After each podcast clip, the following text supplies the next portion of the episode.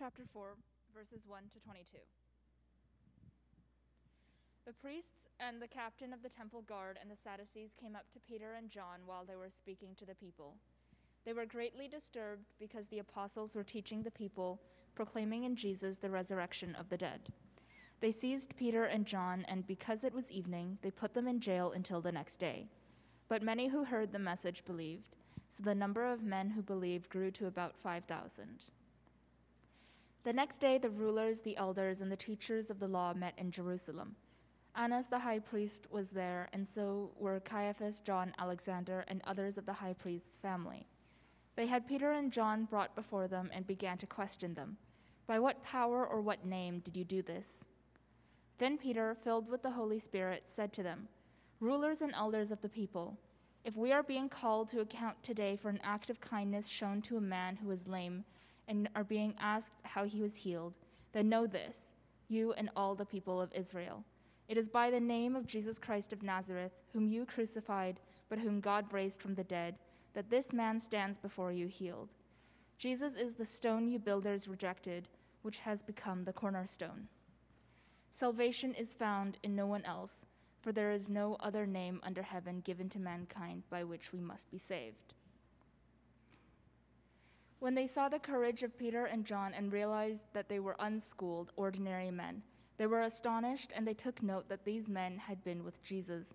But since they could see the man who had been healed standing there with them, there was nothing they could say. So they ordered them to withdraw from the Sanhedrin and then conferred together. What are we going to do with these men? They asked. Everyone living in Jerusalem knows they have performed a notable sign, and we cannot deny it. But to stop this thing from spreading any further among the people, we must warn them to speak no longer to anyone in this name. Then they called them in again and commanded them not to speak or teach at all in the name of Jesus. But Peter and John replied, Which is right in God's eyes, to listen to you or to him? You be the judges. As for us, we cannot help speaking about what we have seen and heard. After further threats, they let them go. They could not decide how to punish them, because all the people were praising God for what had happened for the man who was miraculously healed was over 40 years old. This is the word of the Lord.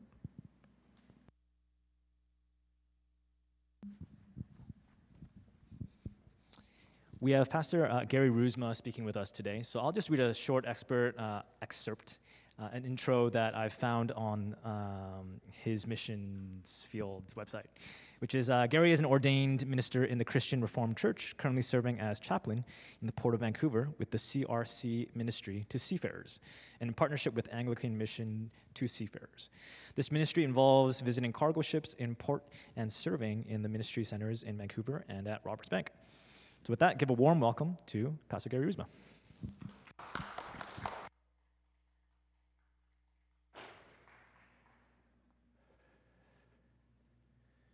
Well, good morning. I think it's still morning, just.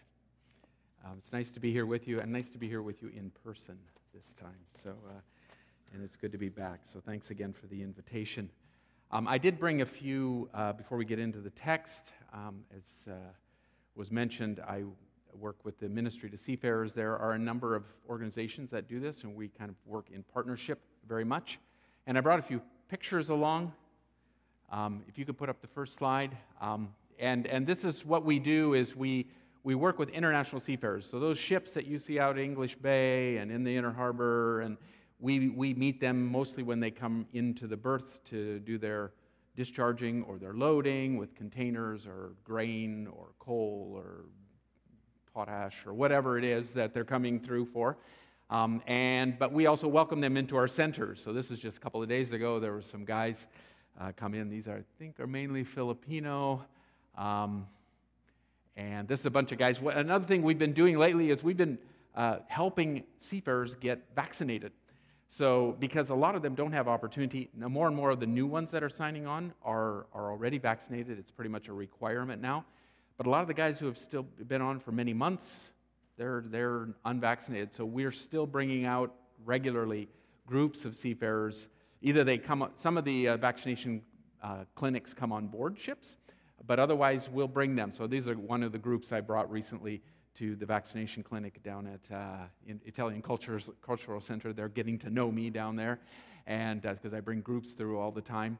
And uh, so it's been a great way of serving seafarers uh, during this time of the pandemic. And uh, lately, uh, things have been starting to open up a little bit. For a while there, it was really rough early on in the uh, pandemic, and and I wouldn't, uh, we couldn't even, we could just meet at the top of the gangway usually and wouldn't go into ships. Now we're starting to, and this is uh, last week I was on this ship uh, with uh, some Indonesian seafarers. I, we used to, I used to live in Indonesia and Malaysia for many years, and, and so speak the language. So it was great to be able, this is the captain across from me and the chief mate. And um, I ended up actually, after, this is lunch on board the ship, but that last Sunday, I actually brought uh, three of them were Christians and I brought them out to attend a church service. And one guy said, This is the first time I've been in church in three years. Three years. Because he, uh, of course, when he's home, it's mostly online, and most of the time he's on ships, and he never gets a chance to go to church. So he was just thrilled to be able to go again. So that's a, a little bit of what we're doing um, on these ships. But one of the things um, because as I mentioned, I was able to bring these guys out. They were allowed to go ashore, and Canada allows seafarers to come ashore if they're fully vaccinated. However, most of the ships are not allowing seafarers still to go ashore, most of the companies. And this, uh, I was on a ship just this week, earlier in this week, uh, with, and I had a, sat down and I chat with a Ukrainian uh, and a Bulgarian seafarer, two of them and, and they just they were both officers on board and they just they especially the one the third mate just started sharing with me and he said he sat down and he did not want to let me go literally and he said you can't believe how difficult it is to be locked on the ship. Basically we can't get off the ship for months. He said it is prison. And i said but yeah i said and, and i know and shipping companies are making money like hand over fist right now. It's especially the container shipping companies and they've had a good year. They earned more for most shipping companies, especially the container companies, in 2021 than they did in the previous 10 years. It's been just one of those real feast years for them. And they gave out bonuses to their employees, which we were thrilled to hear about. But I said to the guy, So did you get a bonus? He said, Yeah, I, got a bonus. We got bonuses. He said, I'd give up the whole bonus just to be able to go ashore. If I could just go ashore. So it's been a really difficult time for seafarers, and part of what we do is just try to support them uh, in, in that, in their context and what they're going through. Uh, keep them in your prayers, and uh, yeah, it's, it's, a, it's a challenging but very, very worthwhile ministry, because I'm thrilled to be involved. But today we're going to bring the word, and at times I do get to preach on board. I get to bring do Bible studies on board ships, which is always a thrill. I Haven't done it as much during COVID of course, but uh, it is a, a great opportunity, and it's a thrill to be able to bring God's word to you today. Would you bow with me in prayer? Father in heaven, as we prepare to explore your word and to study it, guide us by the presence of that same Spirit who filled Peter in this text, enabled him to boldly bear witness for you our Lord Jesus Christ. Amen.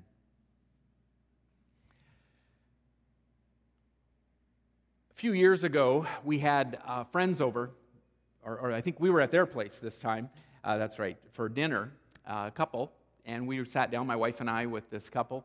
Now, they're not Christians, neither one, and, uh, but we, we were chatting, and, and, and through our conversation, uh, eventually we, we got to matters of God and faith and humanity and just these, these kinds of situations, the questions that come up. And, and we spoke frankly. And at one point, I still recall the, the, the woman, the wife in, in the uh, conversation. And we were talking about people and, and the challenges and, and struggles that people have and, and illness and mental illness and, and all addictions and all that kind of stuff. And, and she said, I believe people do not change. People cannot change. The way they're born is the way they're going to be for the rest of their life. Sometimes people can make sort of a show of, a, of changing a little bit and doing, you know, being transformed. But DNA always wins the day. The way you were born is the way you end up. No real change. I was struck by that and I was reminded by that when I was reading through this, especially you. I think last week you covered chapter three, this healing of this man. Did you notice? Lame from birth. It's the way he was born. And of course, you went through that, and I was glad you read that text. I was going to refer to it anyway, where it talks about how he calls uh, through that the healing, and then there's this opportunity to bear witness to Jesus Christ for what's just happened. And he calls the people to repent, uh, to believe, and that lovely phrase, times of refreshing.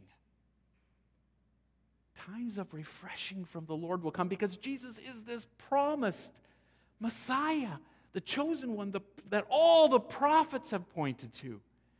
That's who the, this Jesus is. So repent and believe in him.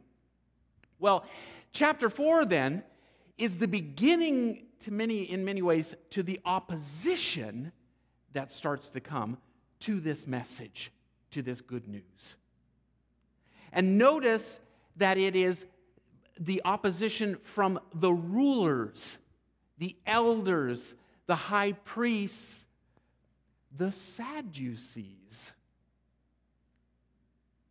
Now it's interesting because in the Gospels, if you remember, the primary opponents to Jesus throughout most of the Gospels are the Pharisees until the very end. And then at the end, the Sadducees get more involved, and they're involved in that, of course, the trial of Jesus. But through most of the, uh, uh, the Gospels, it is the Gospel accounts, it's the Pharisees. But by the time you get to the book of Acts, it's primarily the Sadducees. And they're the ones here who begin to challenge or, and really be offended by, challenge these apostles and be offended by their message. Why? Well, you have to remember the Sadducees were the ruling elite. They weren't the biggest, there were many more Pharisees, but the Sadducees were the ones who held the reins of power. The high priests were primarily from the Sadducees. They were the ones who ruled, they were the ones who were largely in collaboration with the Roman rulers to, in order to keep the status quo, to keep the peace. But even more importantly, it was them who, they weren't looking for a Messiah, for a personal Messiah, because they believed the messianic realm had already been initiated, had already come, and it was being brought into, into place, but it had begun with the, in the second century BC, with the, the Maccabean revolt against the, the Greeks. It had already begun. So there's no personal Messiah coming. Jesus, Messiah? And much less, they did not believe in the resurrection of the dead. They were literalists in their reading of Torah, the Old the, the Old Testament law or the teaching of the Old Testament. They didn't believe in, in a resurrection. And here, if you look, read through that carefully, you see over and over again, it's he rose from the dead. And in him is the resurrection of the dead. Not only did Jesus rise, but we all will rise. And so they see these apostles uh, in their preaching as subversive, threatening maybe even the peace with Rome, but also heretics, false teaching. Notice here the contrast. The people, the laos, the laity, that's the word in Greek, the laos, the people, largely praising God and it's primarily at this point the elders and the leaders, the rulers, who are opposed to what's happening. Now, that will change as Acts goes on, but right now, it's primarily the, the rulers are the ones who are offended. The people are thrilled by what they've seen. So we come to this trial. They bring them and they, they arrest and they imprison them overnight, and then they bring them to this, this trial setting before the Sanhedrin, the, the gathering of all the leaders, which would include scribes and priests and, and uh, Pharisees and Sadducees and all of the group. Um, notice that Annas and Caiaphas are there. Do you remember Annas and Caiaphas? Where else were they? They were involved in the trial of Jesus not that long before this, just probably weeks before this. And so you, you get this sense that here's a, we're, we're seeing it happen all over again, right? And the, the apostles must have been wondering okay, this didn't go so well last time. What's going to happen this time? But of course, Jesus had warned them of what was coming, right? Already back in the Gospels. Now, am I supposed to click this or are you? Let's see what happens. Okay, do you have a, uh, the text? Luke chapter 21. I think I did send that, but maybe not. I can read it too. Luke chapter 21, verses 12 and following. Jesus' words, but before all this, they will seize you and persecute you. They will hand you over to synagogues. This is Jesus warning his disciples. They will hand you over to synagogues and put you in prison, and you will be brought before kings and governors, and all on account of my name. And so you will bear testimony to me. Listen to this. But make up your mind not to worry beforehand how you will defend yourselves, for I will give you the words and wisdom that none of your adversaries will be able to resist or contradict. Oh, yeah, keep on going. Oh, no, there's more than that. Okay. None of you, I will give you the words, says Jesus. Jesus had warned them ahead of time. And what's interesting to note in this context, I don't know if you caught that, Peter, when he's, they're asked, How did you do this? And he said, If we are on trial now for an act of kindness, for an act of kindness, wouldn't it be great if the church always and only was on trial for acts of kindness? Lamentably, tragically, that hasn't always been the case through church history. But I don't want to be too cynical because there have been many acts of kindness done too. But there have been other acts that haven't been so noble. He said, We're on trial for an act of kindness, for doing something good. And here we are, arrested, imprisoned, and on trial. But then the question comes up who's really on trial here? It's, it, it is the apostles, they're the ones brought before the Sanhedrin, but before very long, they, the tables are almost completely turned. Did you notice that? The accused ones, Peter and John particularly, very quickly become the accusers. Did you catch that? This Jesus, you killed him. But God raised him again. And it's as if they move from being on the defense to the prosecuting attorney. It's the apostles who almost bring the, the rest of the leaders into trial. And they begin to question them. You killed him. God raised him. In fact, that phrase comes up uh, this is the third time already. Back in chapter 2, Peter, that first sermon on the day of Pentecost, you killed him, God raised him. Back in chapter 3, when he's addressing the people, he says the same thing. And now, uh, for a third time, he accuses the elders You killed Jesus. God raised him again. And you get this sense in which the, the leaders who are supposedly the ones doing the trying of the, the apostles. They're the, they're the prosecutors, but they're perplexed and astonished. They don't know what to do with these guys. They're the ones asking questions, and then, but they're baffled. How do we deal with these guys? These are unschooled laymen. These are commoners, and the, the, the term used, the terms used don't really mean that they were illiterate necessarily, but that they hadn't, to put it in co- uh, contemporary terms, they hadn't gone to seminary. They, they hadn't gone to rabbinical school and been trained. How is it that they speak like this? And they're perplexed over and over again in the text, if you look carefully at it. What are we going to do with these guys? What can we do? Because it's undeniable what's happened. And that also comes up over and over again. Read the text carefully. It's, it's for all to see. We can't deny it. It's plain as day. Here is the man who has been healed, standing right before them. What do you do with that? And so they're, they're kind of perplexed. They don't know what to do with them. But what's highlighted here is this incredibly bold witness by the apostles.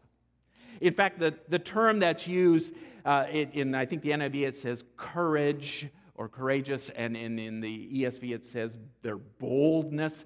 Literally, what that term means is freedom of speech in terms of unreserved.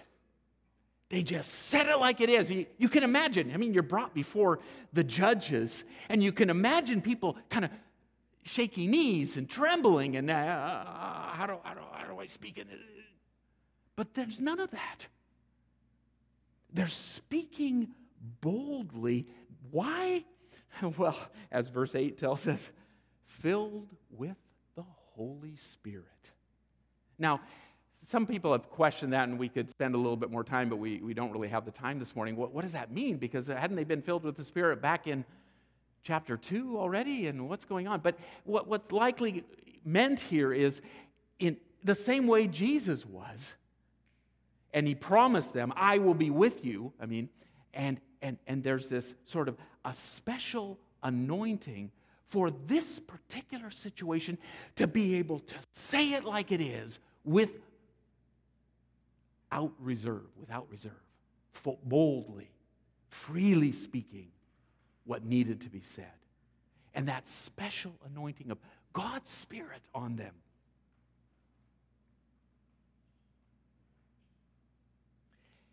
And then they say, interestingly, and then they recognize that they had been with Jesus.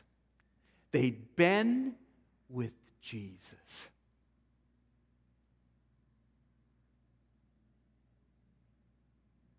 Being with Jesus changes people. And just like Jesus, back in John, again, I don't know if you have this uh, verse up, John 7, John 7, verse 15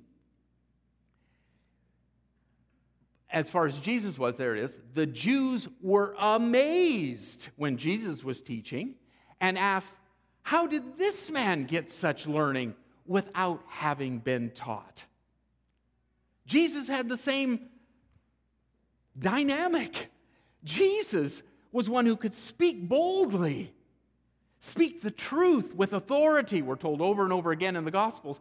And here again, now the apostles are doing the same thing as Jesus. Why? Because they'd been with Jesus. Friends, have you been with Jesus? Because that's the key to bold witness, to true witness. Lived in, in, this, in this gospel, in these gospel accounts. Lived with Jesus so that his spirit can fill us and we can be those kinds of witnesses. And they, of course, what did they bear witness to? This Jesus, this one, verse 11 is literally what it says. This one, this Jesus and no other, he's the stone. And that's a reference to Psalm 118 which was a messianic psalm looking forward to the one that was coming, the true stone, the true pinnacle of all there is in what God's in God's plan for this world. Jesus is it. This one is the God's chosen stone. And then he goes on, to okay, of course, with those familiar, if you go to verse uh, 12, salvation is found in no one else. Now, this is the kind of, uh, uh, of verse that we could have a whole sermon just on this verse because it's so vital so important. This is one of those verses when you're memorizing, if you're in school or something, or you're in your Sunday school class and they have you memorize verses. This is one of the ones you always learn, okay? If, you, if you've been trained in that way. Because it's such a vital verse and it's so important and it's hotly debated too. Because it sounds so exclusive and it's not very popular in a pluralistic society like Canada or the West these days because it's there's no, no other way. It's not popular. Now, it's important to notice here he uses the term salvation. Salvation is the noun form. He used the same, the verb form of the same word back in verse 9 when he talks about this man stands before you healed. And it's the same thing. That word can mean either in Greek healing, physical healing, or transformation. Saved in terms of from God's wrath, redeemed. And of course, here it has that broader meaning. It's more than just a physical healing, although that's a key part of it, but it's broader than that. It's all that salvation means for God's people. And he uses a lot of terms in this chapter for healing. And, and, and it's, it's, again, it's broader than just the healing of the lame man. This is salvation, and there is salvation in no other name. Now, uh, some have tried to, to kind of modify this again and, and said, well, Jesus didn't act, or the apostles didn't actually mean that there's, you know, there's no other way to God. There are lots of ways to God. This is the liberal kind of uh, line here. It's just what they're doing is ah, sort of like we're in the Olympics now. I don't know if you're watching the Winter Olympics. But in the Winter Olympics, well, we like the Winter Olympics, right? And especially hockey. I mean, that's, that's our game, right? And, and it's almost like the, the, the liberals will say, it's almost like uh, saying, well, there's no other hockey team but Canada. Hey, we're really the only team. There's no, no other real team. And, and they say that's what sort of the apostles are saying here. Jesus is it. Well, they don't really mean that there's no other, but you know, they're kind of hyperbole. It's like, ah, oh, yeah, there's nobody like Jesus, rah, rah, rah. But that's not what's going on here. This is much more emphatic than that. This is literally saying, there is no other way but Jesus. Like it or not. And it's not popular, but it's Jesus, friends. This Jesus. Well, what's the outcome of all that happens here then to these apostles and this trial and all of that? Just three things I want to highlight here. First, um, did you notice that right after they're arrested, in verse 4, they were arrested, they're thrown into prison until the next day, but many who heard the message believed. But many who heard the message believed, and their numbers jumped to 5,000. Many who heard, literally, it says, many who heard the word, logos, believed. In other words, even arresting the, the apostles couldn't stop the power of God's word, of the message of the good news.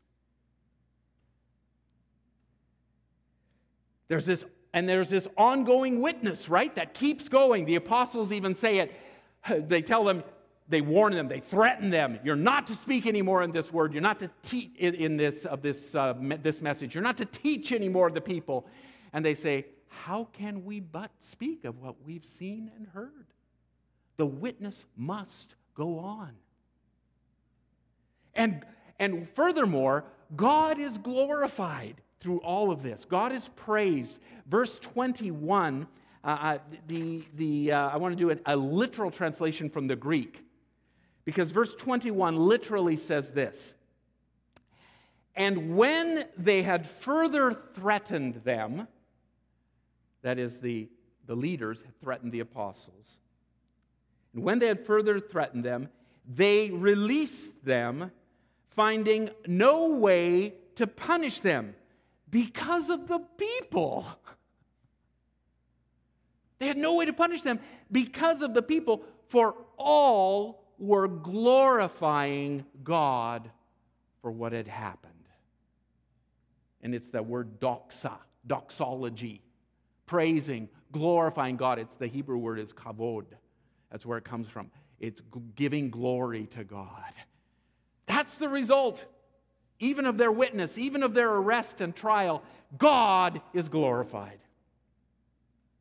But secondly, did you notice here too that though the rulers threaten and rebuke the apostles, they never refute their core teaching. They never refute that Jesus rose from the dead because they can't. It's almost like just as it was clearly obvious that this lame man had been healed, so it's clearly obvious that Jesus rose. And that cannot be denied. They couldn't deny it. Because if they could have, they would have. So they're only ordered to not teach anymore. But the healing and the resurrection are undeniable facts. But finally, Jesus heals. He heals. He changes. He transforms lives. Our friend said, He can't change people. People can't be changed, they can't change. But Jesus can change people. And that's the real hope of this text. I read just recently a book by uh, two authors. It's a father and son in dialogue. I don't know, some of you may have read it. It's entitled Why I Left, Why I Stayed. And it's a dialogue between, some of you may know the uh, evangelist Tony Campolo. He's quite elderly now, but he was at Missions Fest a number of years ago, quite a few years ago, I remember. Tony Campolo, he's very funny and he's a good evangelist. His son, Bart Campolo, was also an active evangelist, very involved in social work and working with the underprivileged in the inner cities, similar to, say, the downtown east side or places like that. Very involved until he was about, well, he was struggling, I guess, having a crisis of faith until he was about 50 or so. He completely gave up his faith and he became a secular humanist atheist secular humanist. And he's now a secular humanist chaplain at USC down in California. A chaplain, but a secular humanist. And so this book is the dialogue between Tony, the father, who is still a fervent Christian evangelist, and his son, who is an evangelist for secular humanism. Why I left for Bart, why I stayed for Tony. Well, at one point in this book, Tony is talking and he's saying how, how Bart lost his hope that people could change. I'm going to sort of read through this because, and I'm not going to read the whole thing. I paraphrase it a little bit and then I'll be quoting a little bit. But basically, he explains, Tony Campolo explains that as his son Bart was serving so many people who were living self defeating lifestyles, violence, addiction, uh, dysfunction, fa- family dysfunction, all kinds of issues happening. He began to feel that some people are simply incapable of being saved or transformed in any meaningful way. And then he ties it in with the Russian existentialist philosopher Nikolai Berdyaev, where, where Berdyaev claims that when someone stops believing in the capacity of other people to grow and change and engage in noble, worthwhile pursuits, when they lose that hope, that individual eventually loses faith in God. And he draws on Dostoevsky, the great Russian author, writer, to explain that to lose sight of the divine presence in even the lowliest person is the beginning of atheism. And the reverse is also true. To lose faith in God is to lose faith in people. Can people really change or be changed? I'll quote here. He writes After reaching out, quoting, after reaching out to the seemingly hopeless men and women in his neighborhood and seeing almost no positive results from his labors of love, Bart gave up on saving such people and decided his mission was merely to comfort them in their affliction instead. When my son no longer believed that literally anyone and everyone has the possibilities for radical change, the seeds of doubt in his mind sprang up into full grown agnosticism, close quote, and eventually atheism. Can people really change or be changed? Now, secular humanists would probably argue, oh, we believe in humanity. We believe really that people can. You know, we can, things can really happen if we work together. But the secular humanist human view of humanity is, is flat. It's shallow. Because really, it's meaningless. All we are, I've heard people say this to me, we're just a bunch of chemicals that have come together by chance. And then we're just going to be gone. DNA wins. You can't change people. So you just comfort them. Now, I'll give you an example of where this holds out, I think. I'm not an expert on addictions and that, though I walk every day, pretty much, or ride bike through the downtown east side on my way to work.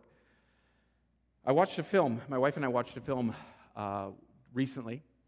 Uh, it's a film about the overdose crisis, which we're all hearing about, and it's a huge crisis.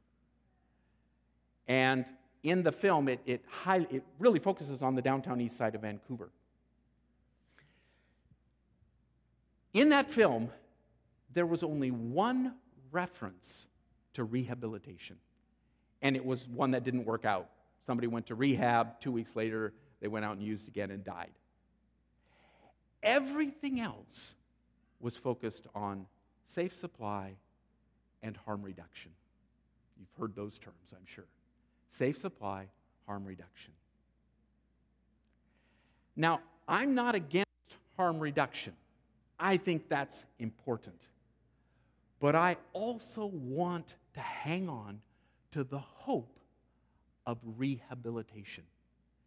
But in a world, in a culture, in a society that has largely lost sight of God, the tendency is to lose hope in any meaningful rehabilitation and to focus simply on comforting people. Safe supply, harm reduction. I hope that you can catch what I'm saying there. People can, and I will say it this way, be changed. People can be healed. Now, I don't want to be trite in this in any way. I know it's a huge issue. And I know all of healing for all of our addictions, whatever your addiction may be, whether it's drugs and alcohol, whether it's sex and porn, whether it's money, whether it's whatever the case, power or whatever. We all struggle in some areas. But because Jesus is the great healer, friends, he can bring hope. He can change lives. And that's what this text really assures us of the power of Jesus to change lives and then to give the hope. I mean, we, we all have struggles, and those struggles will continue. Jesus works in us by the power of his Spirit. But then there's that hope of the ultimate resurrection, the ultimate healing that's to come. And we can trust and hope with certainty in that. Let's pray. Father, thank you. Thank you. Thank you for what you have done in your Son, our Lord Jesus Christ. We thank you for the power of healing and for the hope that that gives for all of us. That you change lives, that you change us, that you are changing us. And even though that doesn't always happen immediately, like in the, in the story of this lame man, that often you work over time through our lives, yet you are bringing change, that you do work in our lives.